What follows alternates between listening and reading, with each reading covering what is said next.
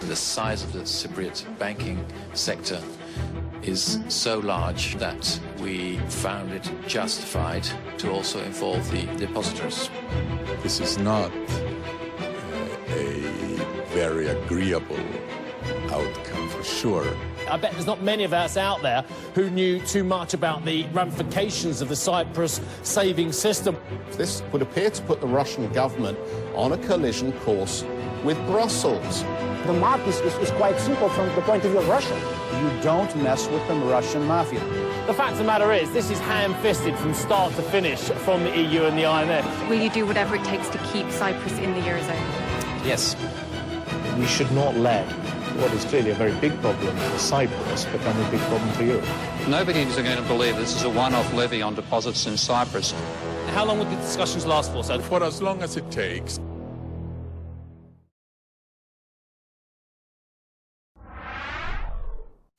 네, 한 편의 영화를 본 것 같은데요. 바로 키프로스를 둘러싼 지난 일주일 동안의 분위기를 정리한 영상이었습니다. 키프로스가 구제 금융을 받는데 잠정 합의를 했지만 여전히 시장은 불안에 떨고 있습니다. 뭔가 찝찝한 느낌이 남았다라고 보면 되겠는데요. 이에 대해서 우리나라 전문가의 시각은 어떤지 대표적으로 우리투자증권의 안기태 책임연구원 모셔봤습니다. 안녕하세요. 안녕하세요. 네, 방금 영상 참 위협적으로 느껴지기도 했었는데 이 키프로스의 구제금융의 미래는 어떻게 되는 걸까요? 네. 예, 현재 지금까지 나온 어, 스토리들을 본다면은 어, 키프로스 문제가 어, 유로존 전반에 걸친 전면적인 리스크로 부상할 가능성은 낮아 보입니다. 어, 일단은 유럽 어, 중앙은행이 어, 키프로스에 대한 유동성 공급에 나서겠다고 밝혔고요.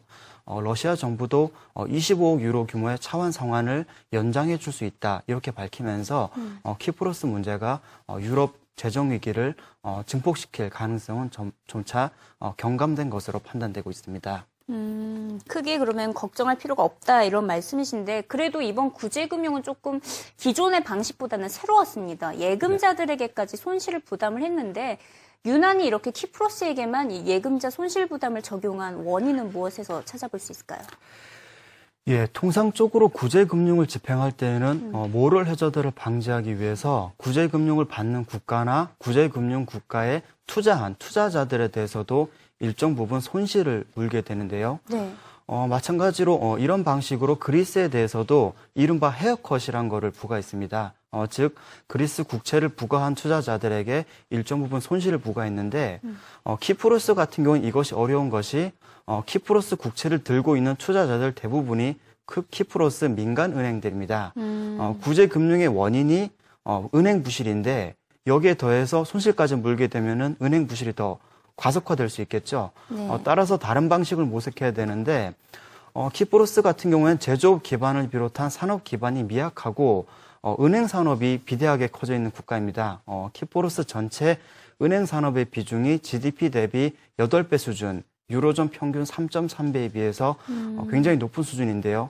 따라서 구제금융을 받는 반대 급부를 어, 쥐어짜낼 수 있는 것이 바로 예금밖에 없었기 때문에 예금자 과세라는 어, 독특한 방식이 나온 것입니다. 아, 지금 은행 산업이 GDP 대비 8배까지 달하는지는 예. 정말 충격적인데 예, 그런데. 지금 아직까지도 은행이 문을 열지 않고 있습니다. 이렇게 된다면 이제 목요일에 다시 오픈을 한다고 하긴 하지만 그것도 아직 미정이고 이런 식으로 이어진다면 뱅크런 사태가 발생할 가능성이 높지 않나요? 예, 뱅크런 사태 가능성을 보기 위해서는 키프로스 예금자를 한번 뜯어볼 필요가 있는데요. 네. 어, 키프로스 전체 은행 예금은 680억 유로입니다. 어, 이 가운데 200억 유로를 러시아가 쥐고 있습니다. 어, 대부분 이 자금의 상당 부분이 어, 자금 세탁용으로 들어와 있는 것으로 파악이 되고 있는데 일단 러시아 정부는 어, 키프로스 정부에 대해서 국채 상환 만기 연장이라든가 어, 새로운 차관 제공 이런 부분들을 통해서 지원 의사가 있다고 밝혔습니다. 어, 이런 점들을 볼 때 러시아 쪽에서 대규모 자금 이탈이 단기간 내 나타나기는 않을 것이다 이렇게 보여지고요. 어, 다만 크리, 어, 키프로스 국내 사정을 본다면은 어, 현재 지금 나온 얘기는 어, 키프로스에서 두 번째로 큰 은행, 어, 이 은행이 바로 이제 키로스 은행인데, 어, 이 은행이 이제 그 부실 규모가 제일 큽니다. 이 은행에 대해서 고액 예금자, 즉 10만 유로 이상의 예금 자에 대해서는 최대 40% 이상의 손실을 부과할 수 있다 이렇게 했기 때문에 음. 어, 키프로스 내부에서 다소간의 예금 인출 가능성 여전히 나, 상존해 있습니다. 네, 맞아요. 지금 뭐 키프로스의 경우에는 현금이 없어가지고 사람들이 매우 힘들어하고 있다라는 소식까지 전해지고 있는데 그렇다면 뭐 앞으로 해결 과제가 남아 있다면 무엇이 있을까요? 예, 가장 중요한 점은 이제 키프로스 문제가 다른 나라들로 전이되지 않는 것 이것이 가장 키포인트를 할수 있겠는데요. 음. 어, 키프로스 같은 경우에 문제가 된 것이 사실 유로존 GDP의 0.2% 정도밖에 안 되는 나라입니다. 네. 인구가 110만 명, 뭐 거의 우리나라 마포구 수준의 작은 나라인데요. 음.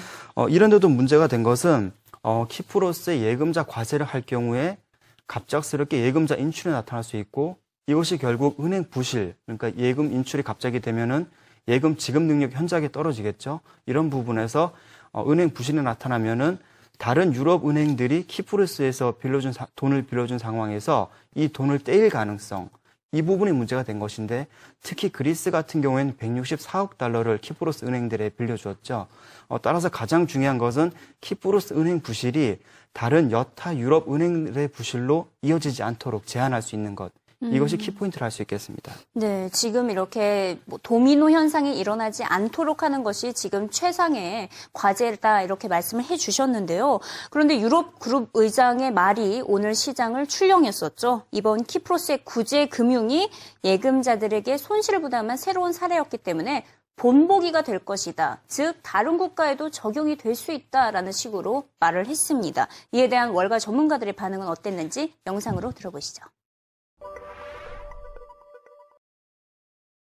Uh, he's pretty much screaming fire in a crowded theater uh, to, to, peripheral depositors. There's really no reason if you have anything above the, the insured deposit limit to keep your money in any bank that is suspect. But admittedly, that's the point of deposit insurance. You're guaranteed up to a point, and beyond that, you're at risk. And uh, we're going to see some behavioral changes going forward, and it certainly increases the risk of a more destabilizing crisis going forward.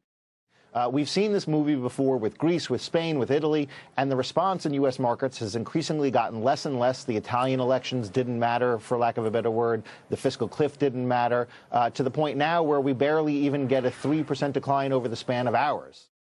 There is no pro-growth strategy in Europe. There's nothing that I've seen that would remotely look like capital, something that would be good well, for capital to, formation. To, to that point of view, we need something again to stimulate the private sector at the expense of the public sector. A point there was that the people who were protesting were bank employees. It wasn't the depositors, it was the bank employees who were saying, we're going to lose our jobs, saying, you know, there's something off here.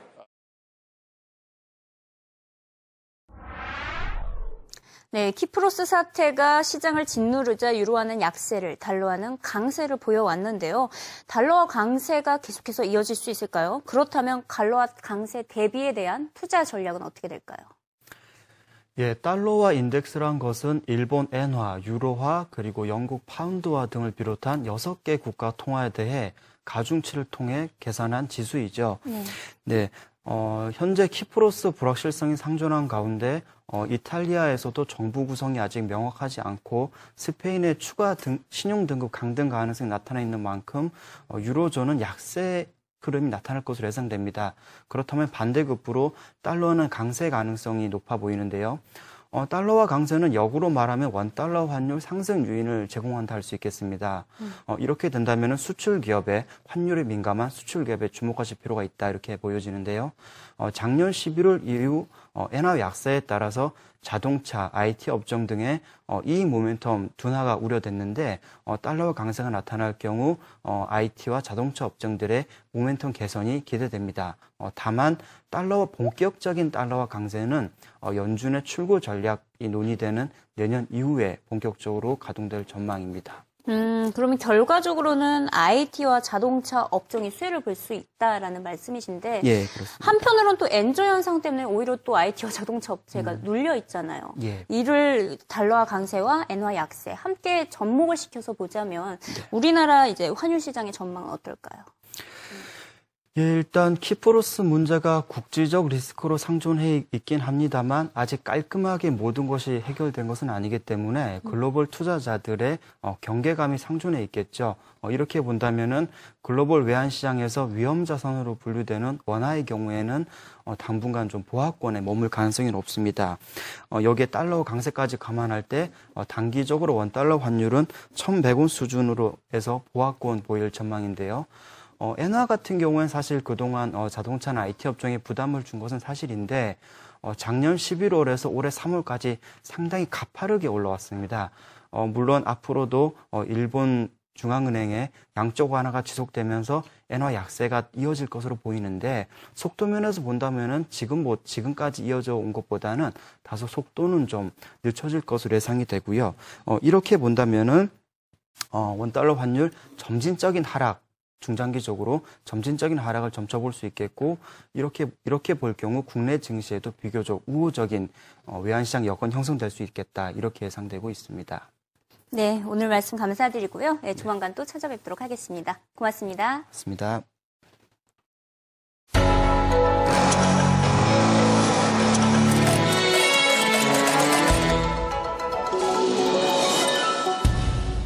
경제가 쉬워집니다. SBS CNBC Time to go now. 자, 미국 부동산 시장만큼은 확실히 회복 국면에 접어든 것을 알 수가 있었죠. 주택 업종, 의료, 의료 부문 업종은 강세를 보이고 있지만 태양광 업종은 부진한 모습을 보이고 있음을 확인할 수가 있었습니다. 자, 내일 이 시간에는 키프로스 구제금융에 따른 상품 시장의 흐름을 짚어보도록 하겠습니다. 지금 앞서 언급을 했듯이 키프로스 사태에 따라서 유로화는 약세, 달러화는 강세를 보이고 있는데요. 환율 시장의 움직임은 어떻게 될지 그리고 또 국제 유가와 금값까지 강세를 보이고 있습니다. 과연 WTI 가격이 100달러를 넘어설 수 있을지 이에 대한 전망을 알아보도록 하겠습니다. 자, 팟캐스트에서 이승희 기자의 글로벌 경제 이야기에서 항상 다시 들으실 수 있다는 거 기억해 두시고요. 내일 이 시간에 다시 찾아뵙도록 하겠습니다. Catch you later.